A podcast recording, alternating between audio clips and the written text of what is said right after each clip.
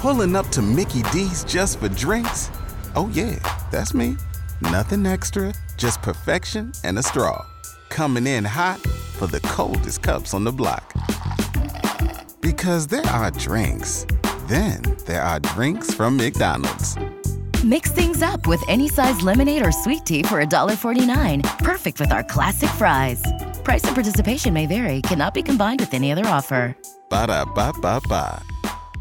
Well, it's beautiful temperatures now as the cold front moved through over the weekend, uh, mainly dry across our area. So, despite a near record high on Saturday, as expected, about 90 degrees, in the transition then to some cooler air, at least lower humidity yesterday, no rainfall, and now nice and cool to start the the week as temperatures today will only reach the mid to upper 70s, several degrees below average for a change. I'd give it a 10 on the WOKV weather meter, but let's face it, things aren't quite back to where we'd like to have them when it comes to uh, COVID 19. And so um, I realize this is a rough go, and so I'm going to give it a 9 on the WOKV weather meter. But if all things were equal, it would be a, a spectacular 10 today as we only reach the mid to upper 70s. And all the way down to 50 tonight, some inland spots west of I 95 and especially near and west of Highway 301 will be down into the 40s tonight. So you can open up the windows. You might even need a, blank, a blanket or two with those open windows, but it'll be nice. And sunshine tomorrow, the start of a warming trend, but it's still only near 80 tomorrow with very comfortable humidity. And then we have a cold front this week to track. It's the one storm system that we'll need to watch and, and be wary of. Just uh, We're coming off a couple of weeks that have been very active, of course, with a lot of rain in most spots, some much needed rainfall. Well, this week it's really just one front. We've had about every three days a frontal system the last couple of weeks. It's not quite as active this week, but that front's a strong one coming in Wednesday night into early Thursday with it some scattered showers and thunderstorms. This will produce some severe weather to our north and west.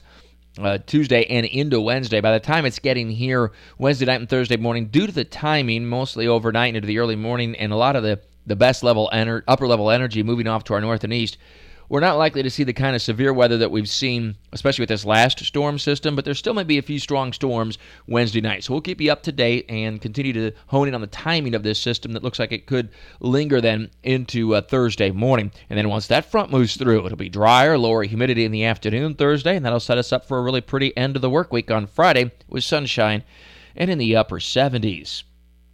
So to repeat once again in summary, coming off a uh, near record high Saturday of 90 and lower humidity yesterday, now some gorgeous weather over the next couple of days. Highs today only in the 70s, dropping into the 40s and 50s tonight, nice and cool. Then a slow warming trend from there. The next storm system to affect our area will be a cold front Wednesday night into Thursday morning with scattered showers and storms.